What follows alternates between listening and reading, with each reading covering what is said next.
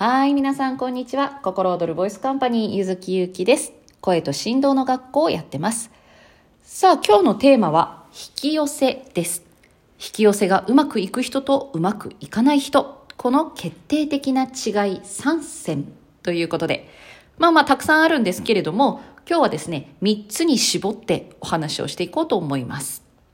はい。引き寄せの法則、聞いたことある方、まあまあ、多いんじゃないかなと思います。引き寄せ、思いは現実化する、願いは叶う、ワクワクしよう、エネルギーを上げよう、波動を上げよう。そういうふうに言われたりするんだけれども、じゃあ結局、具体的に何をしたらいいのかわからない。そういうふうに思う方、多いんじゃないかなと思いますけど、いかがでしょうか？例えば、ワクワクするといいよって言われるから、ワクワクしてみた。けど、楽しくはなったけど、だから何？っていう感じになったとか。あ、これ買ったらワクワクする。これ食べたらワクワクする。これに行ったらワクワクすると思って、お金を使って、時間を使って、ワクワクを優先させてみたけれど、結局根本的には何も変わらない。もちろん多少は楽しくなったけれど、それはつまりお金や時間を費やしたからだという感覚があったり。なんであの人はあんなにうまくいってるのに、なんで自分はこんなにうまくいかないんだろうっていうふうにね、思ったりすることありません？で、最終的には結局行動だとか、コツコツが大事だとか、習慣化だっていうふうになって、じゃあそれって結局具体的に何を行動すればいいのか、具体的に何をコツコツ、何を日々習慣化すればいいのか、ふわっとしていて、いまいちよくわからない。分かっているのは、イメージする、ワクワクする、エネルギー波動を上げる。でもこのエネルギー波動を上げるということさえ、とても抽象的な表現なのでね、じゃあ何したらいいのっていうところがわからない。心地よくとかご機嫌にっていうふうな、まあそっちに行くとですね、うん、なんかこう、ふわふわしてしまう、そういう感覚を感じている方、多いんじゃないかなと思いますが、いかがでしょうか？私結構ね、長いことそう思ってたんですよね。ねえ、ありません？イメージしてワクワクするだけで、どんどん現実が変わっていくんだったら、いや、そりゃ嬉しいよね、みたいな。いや、そらありがたいよね、って。で、そういうふうに思ってるから、それってつまり、心の底から信ってない、信じきれてないっていうことなんじゃないか？というふうに自分でね、そこに原因があるんじゃないかと疑ってみたり、ということは思いの強さが足りないのかなとか、信じ込みが足りないのかな？っていうふうに現実化しない理由っていうのを一生懸命自分の内側に探したりしてしまうんですね。で、それをずっと続けているとどうなるかというと、内側だけを見つめて、内側だけを変えようとして、で、まあ、それってすごく抽象的で、ふわふわしている。ですよね。具体的にどうするというところに結びついていないのでね。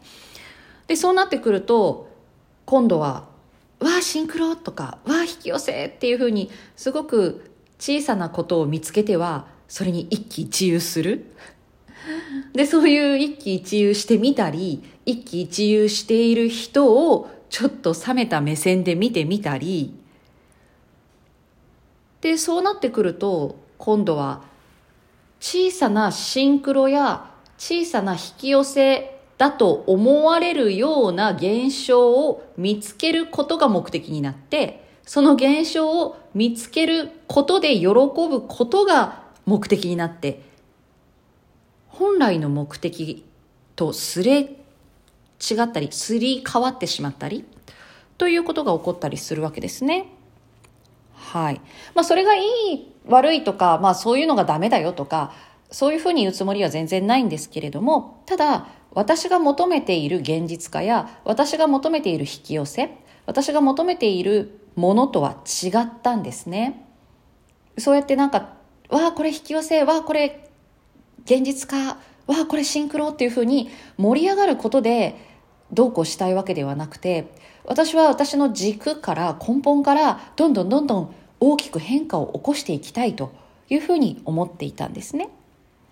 で、そうなってくると最終的に結局引き寄せだのなんだのっていうふうに言われていても、そうやって発信してる人だって行動してるじゃないかと。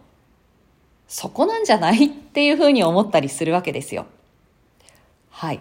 ですが、これだけ世の中で大きく取り上げられているということは、やっぱり効果がある。やっぱりちゃんとそこにはそれなりの理由があって、だからいいとされているわけで。ということをね、ずっと私は考えながら実験したり、翻弄されたりしていたんですね。で、今日はですね、そこに関して、もう今、その仕組みというものがこのね声と振動というところを通じて分かるようになったのでそこをね今日はお話をしようかと思います。はい。今日はその違い参戦ということで、えお話をするんですけれども本題に戻りますとこの引き寄せうまくいっている人とうまくいかない人何が違うのか思いの強さなのかね思い込みの強さなのかっていうここに関して言うとですね思いの強さというよりは、その思いの強さが派生した条件がどれだけ揃っているかということなんだというところにたどり着いたんですね。つまり、思いが強ければ姿勢も変わるし、見方も変わるし、言葉も変わるし、環境も変えれば行動も変わるし、まあまあ考え方も変わるよね。そうすると、どんどんどんどん行動から人間関係から全部変わっていくんだから、ね、引き寄せってそういうもんでしょ？っていうふうに言ってしまうには、ちょっといささかやり方を省略してるんじゃないかなというふうに思ったんですね。はい。つまり、引き寄せとか現実化っていうのは、それだけの条件が揃っている。その思いやイメージや感情、感覚を軸に、軸に、それだけの条件がどんどんどんどんどんどんどん揃っていくから、現実化していく。揃っていくから行動に移す。揃っていくからマインドも変わっていく。ということなんだと。で、ここで私がすごくお伝えしたいのが、この条件、これって何かっていうとですね、声を構成する要素なんです。すべて。もっとちょっと具体的に説明をしますと、声っていうのは何かっていうと、今の私は断言します。声というのは現実化の鍵です。現実化の鍵です。内側で思っていることを外側の世界、現実世界に連れていく？現実世界で物理的に想像していく。その時の一番最初扉があるんですね。自分の内側から外側に向けての扉。この鍵が声であると。どういうことかというと、この内側、自分の内側というのは、つまりさっき挙げたような思いや言葉や考え方、ものの捉え方、思考回路、マインド、そして姿勢やうん、表情、こういったものすべてですね。これがすべて揃った声を皆さんは出しています。声がしゃがれてるという方は、しゃがれてる理由というのがある。声が高めという方は、声が高めな理由があるんですね。で、この声っていうのの構成要素がそういった土台、生まれ持ったものや経験してきたこと、そして習慣癖の土台、これにプラス、行動、マインド、感情、心、こういったものが乗ってくるわけですよ。で、これを全部総合させて、今の声ができている。ということはですよ。その、例えば、引き寄せたいものがあるとしましょう。ね、素敵な人が、パートナーが現れて、素敵なね、恋愛ライフを送りたいなというふうに思ってる方は、その素敵なパートナーが現れているというイメージや条件っていうものが揃っていれば自分の中でね、これは別に現実的に揃ってなくていいんですよ。イメージで十分です。隣にね、いて、すごくあったかい気持ちで、ああ、幸せだなって思っている、その感覚、その感覚を引き起こす条件、表情筋や姿勢や、ね、マインド、前提、セルフイメージ、こういったものが全部その柔らかくて温かくて幸せなものが揃っていたら、そういう声が出るんです。そういう声が出るということは、そういう振動を生み出すということで、そういう振動を生み出すということは、物理的にこの世界に現実化させていく。ということ。はい。ちょっとね、今日は根幹の話をしているので、3線から離れてるんですけれども、はい。ということで、本題に戻ると、この3線ということでね、条件がたくさんあるわけですよ。うまくいっている人とうまくいっていない人の分けてしまう、ここをね、切り分けてしまう条件というものがたくさんあって、で、今日はですね、その中から3つお話ししたいと思います。はい。では、1つ目。1つ目はですね、表情です。はい。うまくいってる人をよーく見てみてください。どんな表情、どんな肌ツヤをしているでしょうか肌ツヤや表情、これね、変えられないよって私もシワばっかりだよって思われる方いらっしゃるかもしれませんが、そんなことはありません。肌ツヤも表情もなんなら目の大きさだって変えることができます。実際私は変えてきましたし、これはね、本当に変えてもらってます。はい。で、なぜかっていうと、この表情や肌ツヤや目の大きさで声がガラッと変わるんです。声の構成要素なんです。表情どうでしょうか？曇った表情してませんか？ドヨーンと重たい表情、硬い表情してませんか？ぜひね、ちょっと自分の顔と比べてみてください。はい、それでは二つ目。二つ目は使う言葉が違う。うまくいってる人の言葉、よーくチェックしてみてください。どんな言葉を使ってるのか。自分の使っている言葉とどう違うのか。ここで大事なのは、聞いている言葉ではなくて、発している言葉です。自分がね、発している言葉。言葉には気、エネルギーがあって、で、これ分かってるつもりでも、実際チェックしていくとですね、ちゃんと今のうまくいってない理由、条件がその言葉にあるんです。ああ、起きなくちゃな。ああ、あれやらなくちゃな。ああ、めんどくさいな。仕方ないか。そんな言葉を繰り返したりしていませんか？すべてはね、振り子のように自然の摂理でできていて、うまくいっていないということは、ありとあらゆる条件がうまくいってないものが揃っているわけですね。はい。なので、今日二つ目の条件は言葉が違う。三つ目、目線が違う。うまくいってる人の目線をよくチェックしてみて、意識してみてください。目線の位置、移動の仕方、止め方。目線の距離感、目力の送り方、捉え方、ホームポジション、眼球の動き、自分のもチェックしてみてください。すごくね、小さなことのようですけど、これすっごい大事で。